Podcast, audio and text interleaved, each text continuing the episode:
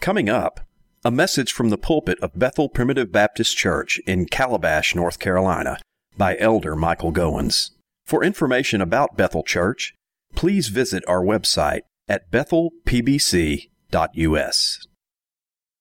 Hebrews 9:23 It was therefore necessary, says the apostle Paul, that the patterns of things in the heavens should be purified with these, that is with the blood of goats and calves but the heavenly things themselves, the reality, with better sacrifices than these.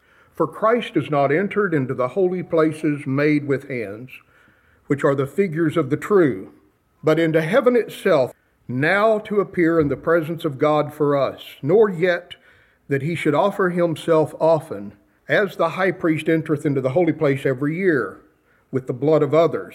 For then must he often have suffered since the foundation of the world. But now, once in the end of the world, hath he appeared to put away sin by the sacrifice of himself. And as it is appointed unto men once to die, but after this the judgment, so Christ was once offered.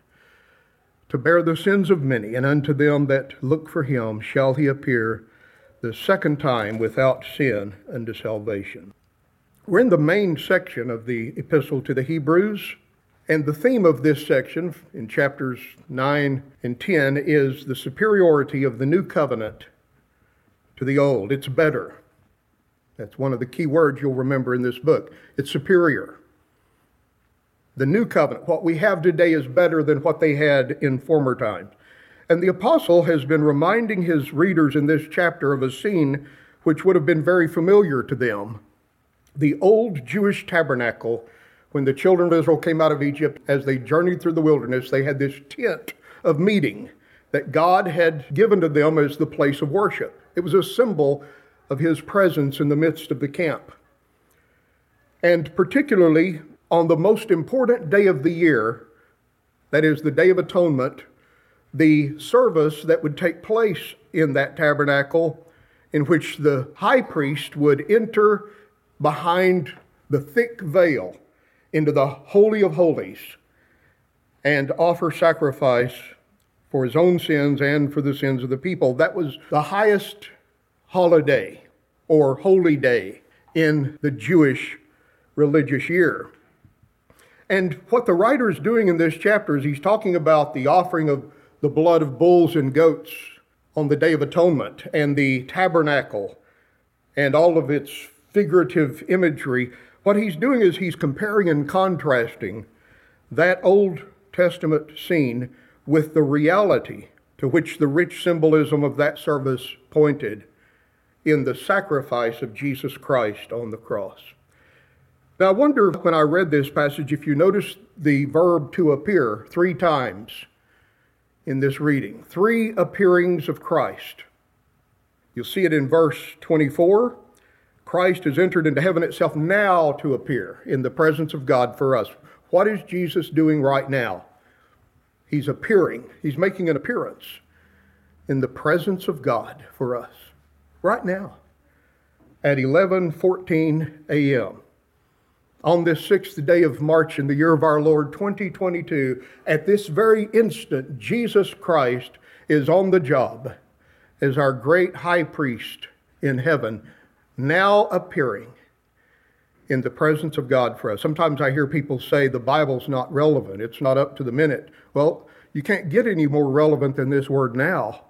That's pretty contemporary, isn't it? Right now, Jesus Christ is pleading your case before the Father in heaven. Isn't that wonderful to think about? It's not that he just offered a sacrifice as your priest 2,000 years ago and then forgot about you.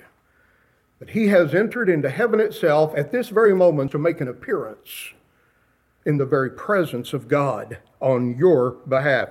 Then, verse 26 Now, once in the end of the world, hath he appeared. Notice the past tense.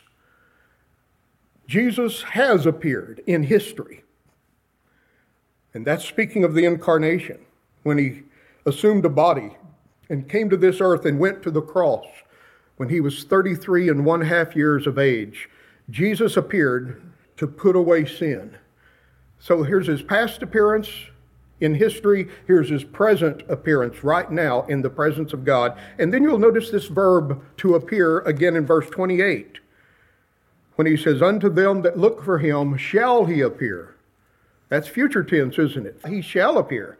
This is coming the second time without sin unto salvation. The three appearings of Christ.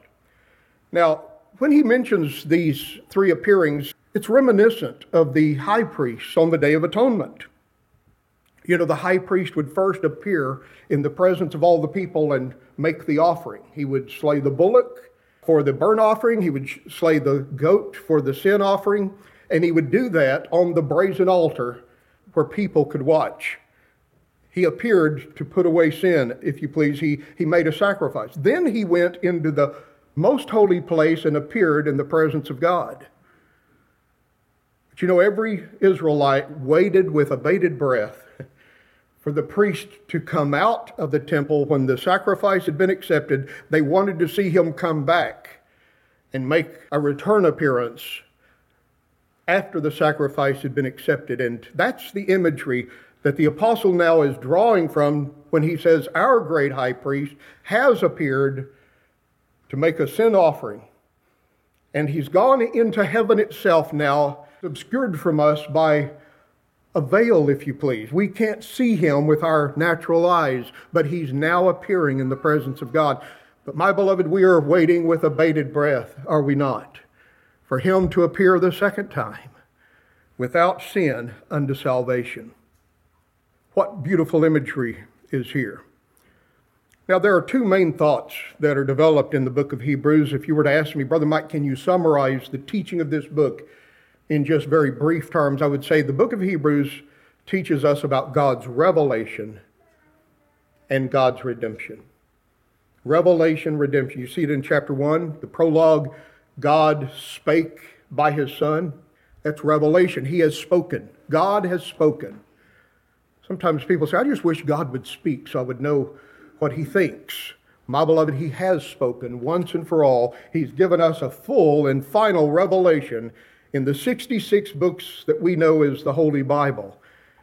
And God, if He could speak to us audibly today, would not say anything more or less than what He's already said in His Word. This Word is a thorough furnisher unto all good works. It is sufficient.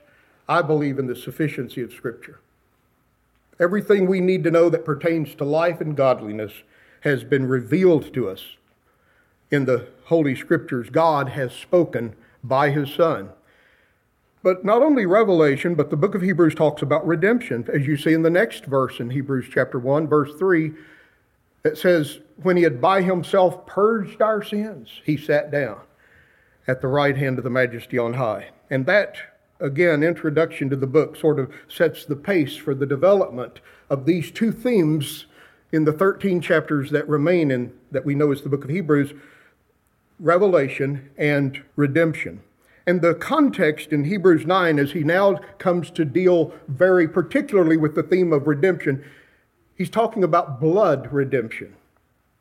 Last week, we discussed the fact that sin is such a capital offense against the holiness of God that a bloodless offering will not satisfy it.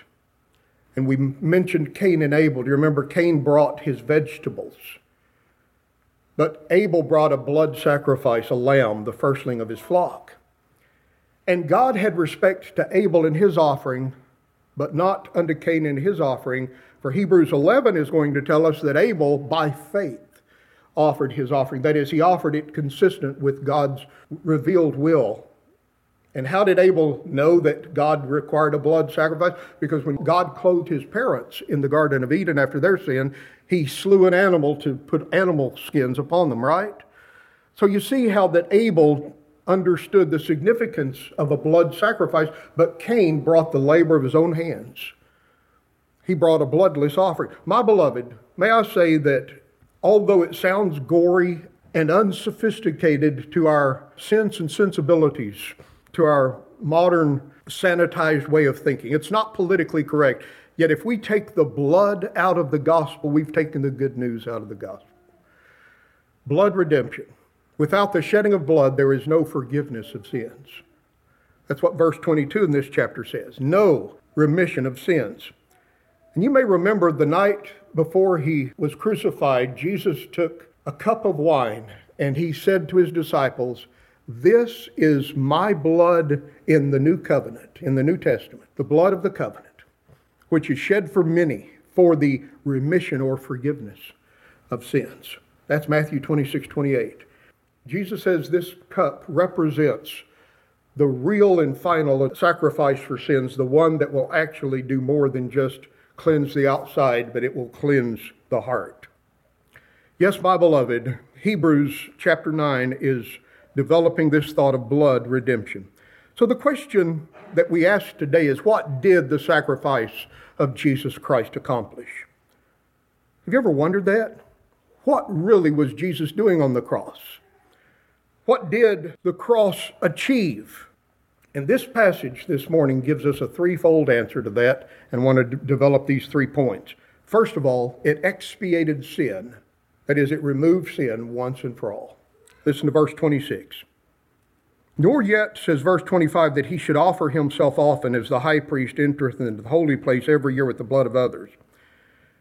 You know, if the law was still being observed today, we do know based on Daniel chapter 9 that the sacrifice in the temple ceased in Daniel's 70th week, you know.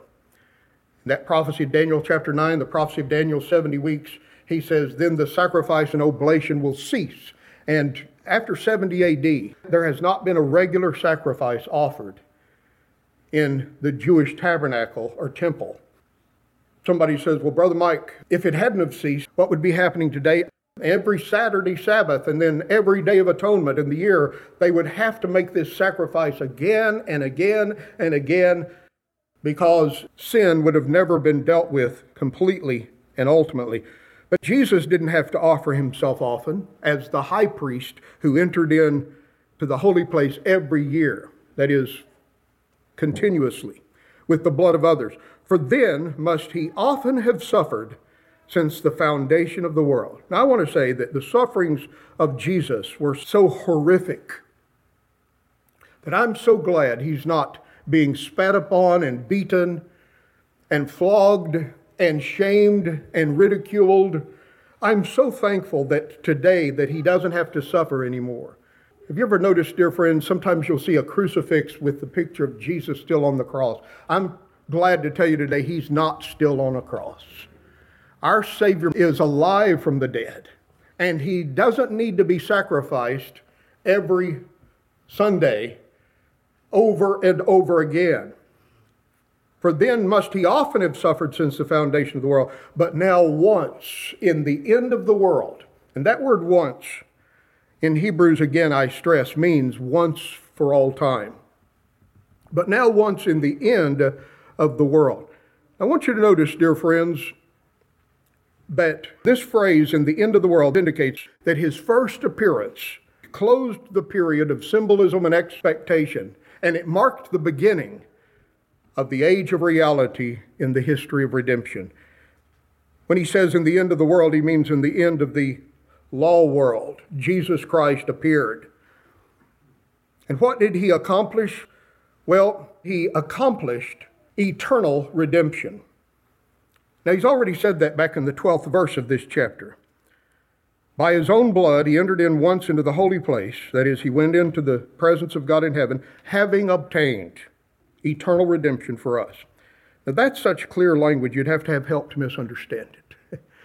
Somebody says, when Jesus died on the cross, he made salvation possible. I want to say today, I'm not a possibilitarian. I believe that we have an actual, not a potential Savior. Jesus did not merely make sinners savable if they will add something to it by accepting or believing or making a decision. He didn't merely make men redeemable. When he died on the cross, he didn't merely make it possible for sinners to save themselves by repentance. Jesus Christ actually procured, he actually secured salvation he redeemed, he reconciled, he justified. He came to save his people from their sins, and he did it. I believe, my beloved, in an actual, not merely a potential salvation. Jesus Christ obtained, past tense, eternal redemption for us. And he did it at the end of the period of symbolism and expectation, marking the beginning again of a new age. And this is the very reason that he came into this world. You know, if we're going to answer the question, what did the death of Jesus accomplish, we need to first answer the question, why did he come into this world? What was the purpose of his appearance onto the stage of history? And there are so many verses in the New Testament that tell us why he came. 1 Timothy 1:15 says this is a faithful saying and worthy of all acceptation. Every Christian ought to be able to accept this. We ought to all agree. It's a faithful saying. That means it's an axiomatic truth. It's a Christian maxim. This is a faithful saying and worthy of all acceptation that Christ Jesus came into the world. Why? Why did he come? To save sinners. Paul adds, Of whom I am chief. I like the way he thinks. Why did Jesus come? He came to save sinners, even the worst of the bunch. My beloved, there's hope for me if Jesus came to save sinners. Isn't there for you? Somebody says, I thought Jesus came into this world to make the world a better place to live. Well, how's that working out for you? This world is still a vale of tears, isn't it? This world is still a, a spiritual minefield and battleground. This world, my beloved, is under the sway of the rulers of the darkness of this world.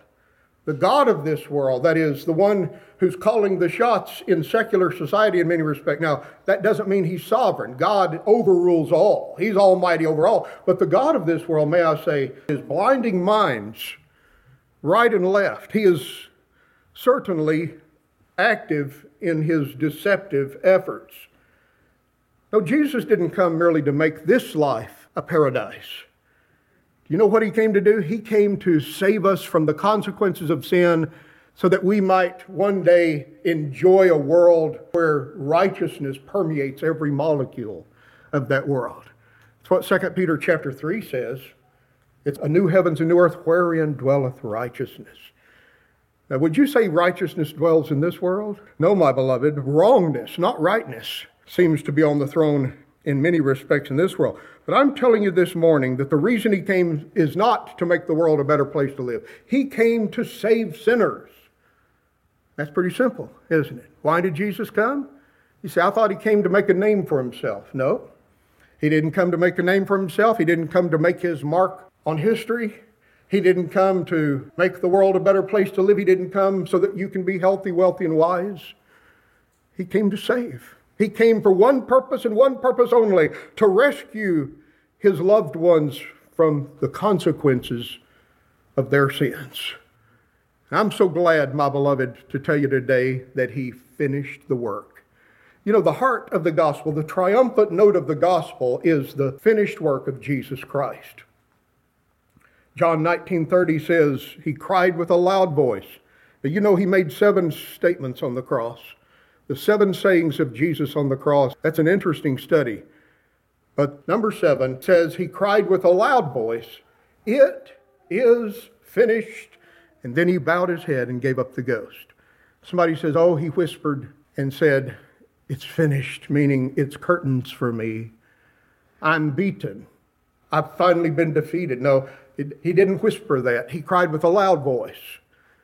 This is not a whisper of defeat, it's a shout of triumph. And as we said recently, it's a single word in the Greek, tetelestai, which is one of the most interesting words in the Bible. It comes from the root word teleo, which means, listen, to make an end, to accomplish the goal, to complete a task, to perfect, to pay in full, to execute fully, to finish completely. I like that, don't you? When Jesus said it's finished, what did he mean? He meant, I've accomplished the goal. I've completed the task. I've perfected forever. I've paid in full. You know, if you get a note in the mail from the bank that says paid in full, stamped paid in full, you don't owe anything else on that, do you? It's paid in full. Did you know Jesus did not just make a down payment on your salvation, my beloved. He paid it in full. His precious blood was the redeeming cost or price that was paid. And my beloved, it was sufficient to secure expiation on behalf of all that he represented and to remove divine wrath against our sins. Interestingly, this word teleo is the same word translated performed in Luke 2:39. When Jesus said it is finished, that word finished is translated performed in Luke 2:39. It's the same word translated accomplished in Luke 12:50, Luke 18:31, and John 19:28, accomplished. What did he mean when he said it is finished? He meant it's performed. It's accomplished. It's the same word translated fulfilled in Galatians 5:16. He meant it's fulfilled. Same word used in Revelation 15:1, translated filled up. You know, sometimes in our modern world you'll go to a restaurant and they'll say they'll have a little line on the cup that says full to here. You know, I think Dairy Queen used to have those cups. You ever seen them? Full to here. And I thought, why are they redefining what the word full means? You know, full to here. It's not full to here. That's two thirds full. You know, fill it to the brim. That's filled up. I'm telling you, when Jesus said it's fulfilled, he didn't mean I've filled it two thirds of the way. I'm telling you, it's full to the brim. He's filled it up. That's the same word translated finished in John 19:30. The word is used and translated by the English word expired in Revelation 20 verse 7. By the word paid in Romans 13 verse 6. By the word the end in 1 Corinthians 15 24 and 1 Peter 5 11, meaning the outcome. When Jesus said it is finished, he means the outcome has been met. The goal has been achieved. The task has been completed. The debt has been fully paid. It's the same word, teleo, oh, translated finally in 1 Peter 3 8. When Peter says finally, he's saying teleo, oh, that is, this is the end. And it's the same word translated perfected in the next chapter, Hebrews 10 14, when he says, By one offering he hath perfected forever them that are sanctified. That's the word tetelestai or teleo, which means perfected. The Greek scholar Spiros Zodhiates says the word teleo signifies this idea to carry through, to complete, to reach the goal. It speaks of the termination of a purpose. My beloved, it doesn't sound like Jesus just made a stab at saving, or that he just tried to save, or hoped to save, or wished that he could have done a better job, but he's going to try again to do the second time what he couldn't quite get done the first time. I'm telling you, he said it's finished. What did the death of Jesus Christ accomplish? Verse 26 in our text says that it expiated our sins once and for all time. So, why did he come into this world? He came to save sinners. Matthew 20, 28 says, The Son of Man came not to be ministered unto, but to minister. Why did he come? Not to be served. He didn't come like royalty, saying, Please bow and kiss my ring. He didn't say, Please roll out the red carpet for me, I'm a celebrity. He didn't come to be ministered unto. He came to serve, he came to minister. The Lord of glory came to earth, my beloved, to serve poor, unworthy sinners like us, to do for us what we could never have done for ourselves to do for us what the high priest never could quite get accomplished for the children of Israel under the old law, because the sacrifice he made could never make perfect the sinner. I'm telling you, the blood of Jesus made perfect. That better sacrifice achieved perfection. Why did he come? To minister and to give his life a ransom for many. A ransom. Now, when do you pay a ransom? You pay a ransom when someone has been apprehended, someone has been kidnapped, somebody says, I've read the ransom note. The ransom they've asked for is this much money, so we're going to pay the ransom to secure the release of the prisoner. I'm telling you, my friends, you and I were prisoners in the pit of depravity. We were in bondage to our sin nature. We were in bondage to the wrath of God. We were under the penal sanctions of God's holy law but Jesus Christ has liberated us. He secured our emancipation from that bondage. He's paid the ransom. He came to give his life, to give his life, not to take out his wallet and to pull out a large bill or a gold coin from it. He came to give the ultimate price. His shed blood for you and for me to give his life a ransom for many. Galatians 4 4 says, When the fullness of the time was come, God sent forth his Son. So, at the moment when the time was right, God dispatched his Son from heaven. For what purpose? To redeem them that were under the law, that we might receive the adoption. Why did Jesus come? Why would he come? Why would he leave the glories of that pure world and set foot on this vain and transitory world where you and I live? You say, This world is all that there is. Perish the thought. There's a far better place. There's a happy land far, far above. And Jesus left all of that. He took off the robes of his heavenly dignity and he donned the garments of our depravity. He came from the portals of eternal splendor into the aromas of a barn, an ox stall at his birth. Why would he do that? Out of the ivory palaces, he stepped into this world of sin and misery and despair. Why? For one purpose and one purpose only. He came to save sinners. He came to give his life a ransom for many. He came to redeem them that were under the law, that we might receive the adoption of sons. That's why he came. You see, we can't really answer the question, did he achieve his objective, until we know why he came. And then the question that we ask is Did he achieve that objective? Did he accomplish the intended objective? John 129, John the Baptist says, Behold, the Lamb of God, which taketh away the sin of the world. Jesus came, my beloved, to put away sin, says our text. Sometimes people say, Brother Mike, I just don't understand the Bible. Well, do you understand this? He came to put away sin. What does it mean to put something away? What does it mean to take away something? It means to put it away, to take it away. That's not hard to understand. You have to have help to misunderstand it.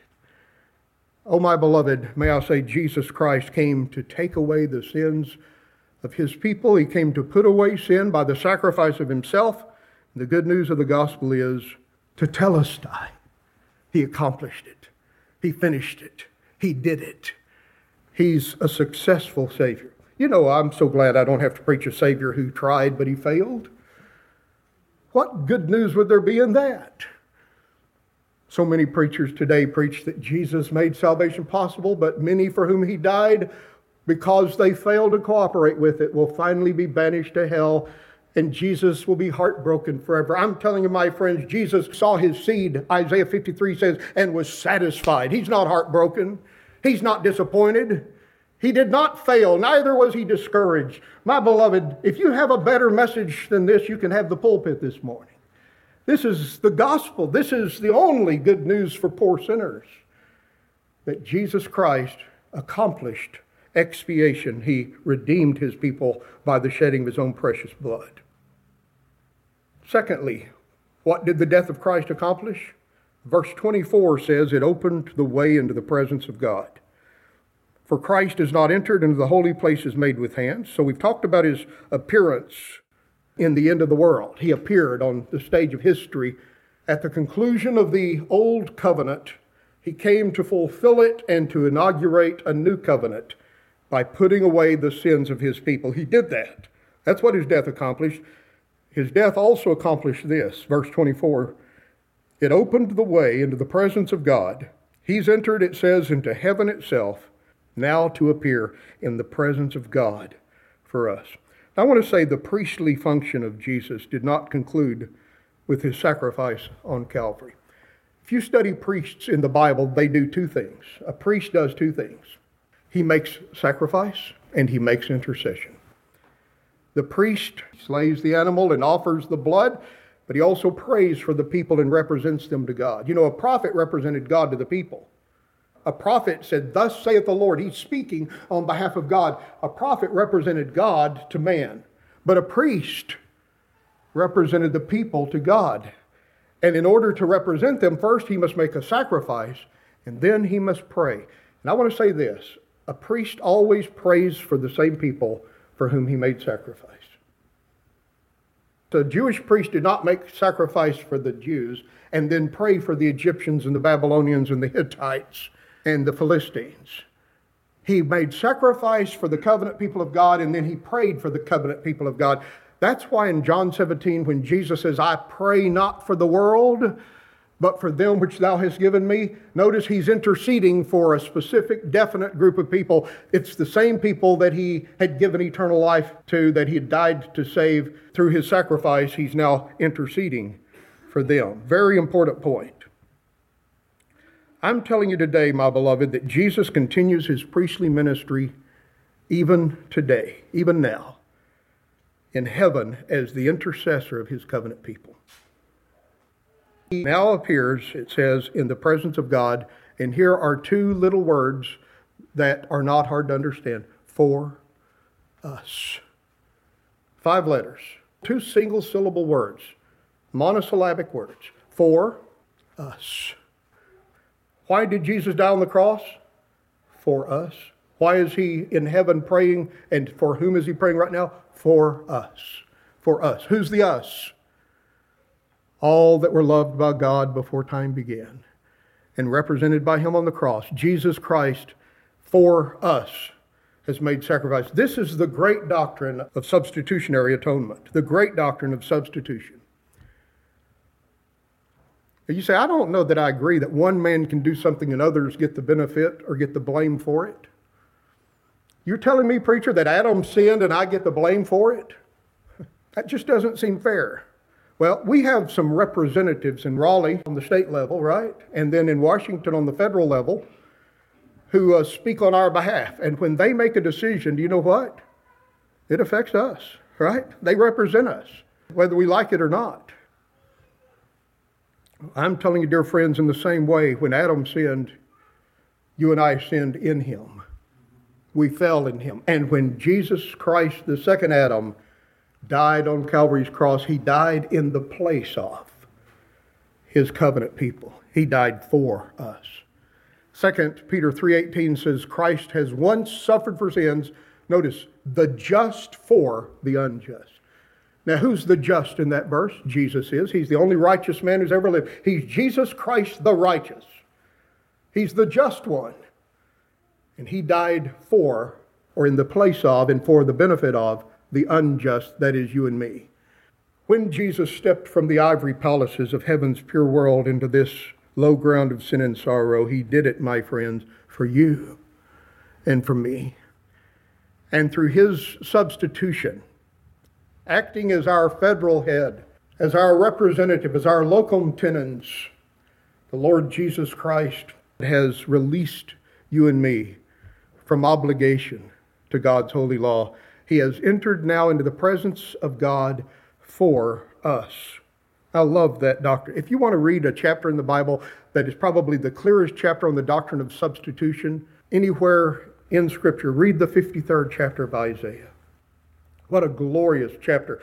It speaks of the sufferings of Christ. It says, We esteemed him smitten, stricken of God, and afflicted. That is, here's what people thought. They thought he was being punished by God. We esteemed him stricken, smitten of God. This is what we thought. We thought God was upset with him, but that's not the case at all. Here's the truth of the matter He was wounded for our transgressions, He was bruised for our iniquities. The chastisement of our peace was upon Him, and with His stripes we are healed. That's substitution. That's substitution. Romans 8:34 says, "Who is he that condemneth?"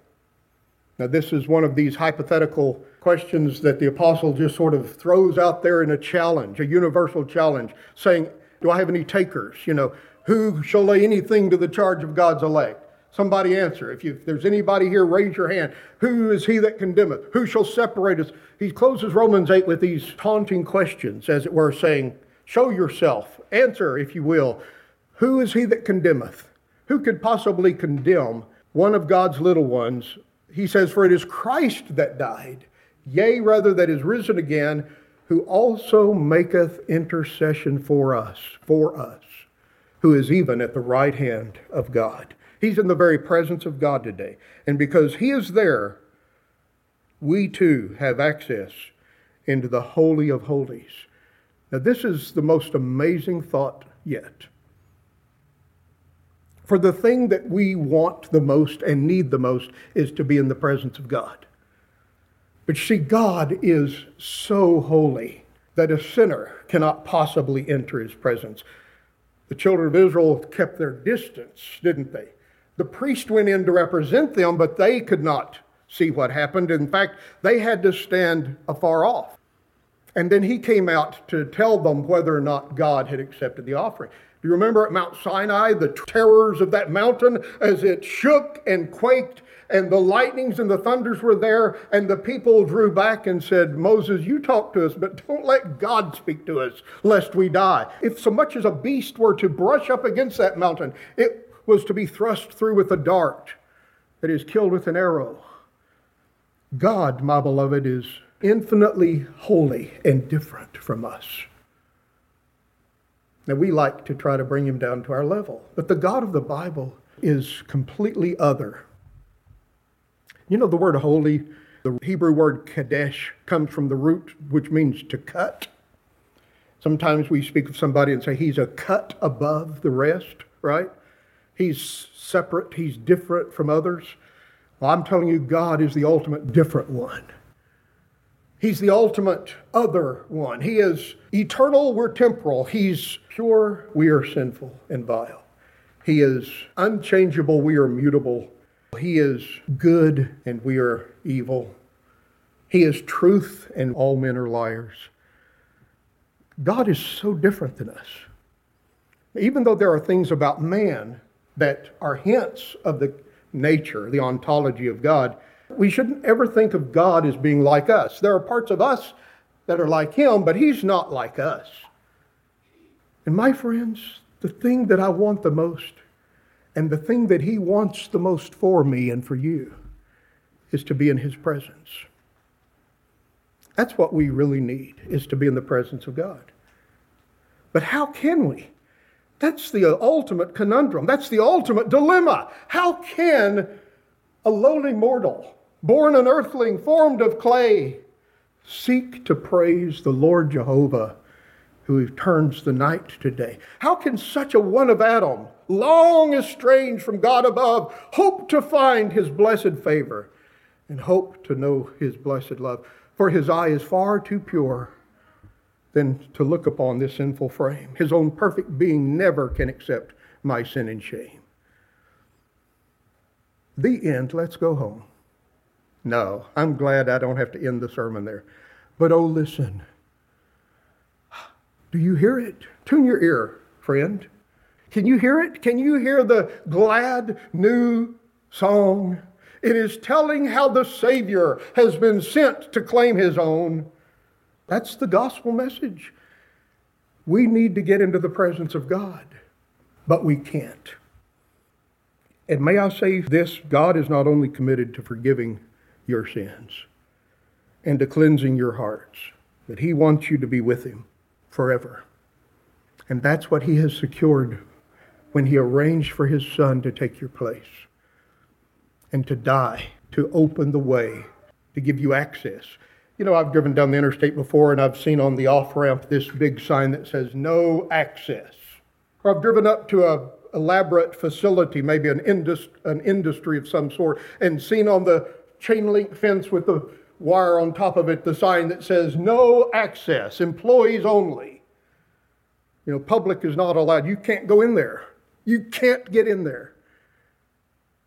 I'm telling you, my beloved, that there was a big sign between sinners and a holy God that said no access until Jesus has burst through that sign and he's gone into the presence of God. And the next chapter in Hebrews, and I'm not going to develop this thought any further, because I will undermine a sermon in the near future, is going to develop this thought even further of how you and I can come into the very holy of holies today.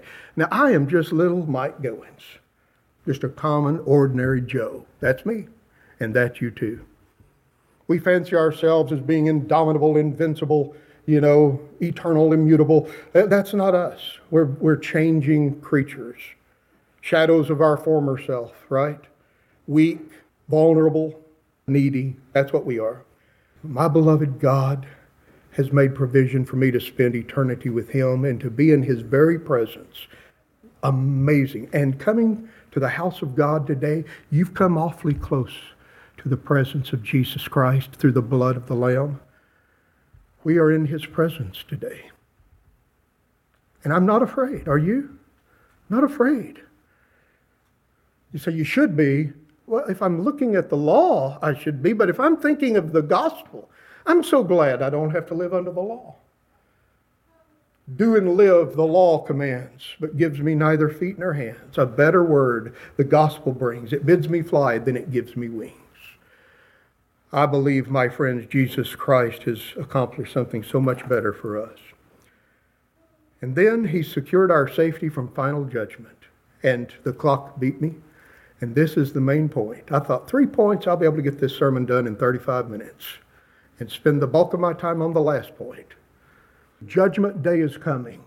And have you ever had somebody say that one day you'll have to stand there and everybody in the universe will get to watch your whole life on a panoramic screen. Every thought you've ever had, every bad thing you've ever done, every good thing you've done, it'll all be displayed for all to see.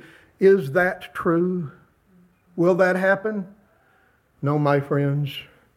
There will be no hint that you were ever a sinner on Judgment Day. Judgment's coming after you die. You say, Oh, death is what I fear. I just don't want to die. Well, it gets worse. As it is appointed unto men once to die, it gets worse. After that, the judgment. You've got to appear before God. I'm so glad he doesn't put a period there and say, okay, let's go home. He says, so Christ. That little monosyllable so means for this purpose. Because judgment day is coming, that's the reason Christ was once offered to bear the sins of many. Their judgment has already been, and unto them that look for him shall he appear the second time. That high priest is coming back, the second time without sin unto salvation. The subject of the final judgment is very important, and we'll try to give some time to that, the Lord willing, next time. It's a rich passage, isn't it, in Hebrews chapter 9. It tells us that Jesus Christ accomplished everything he intended to accomplish when he died on Calvary's Hill.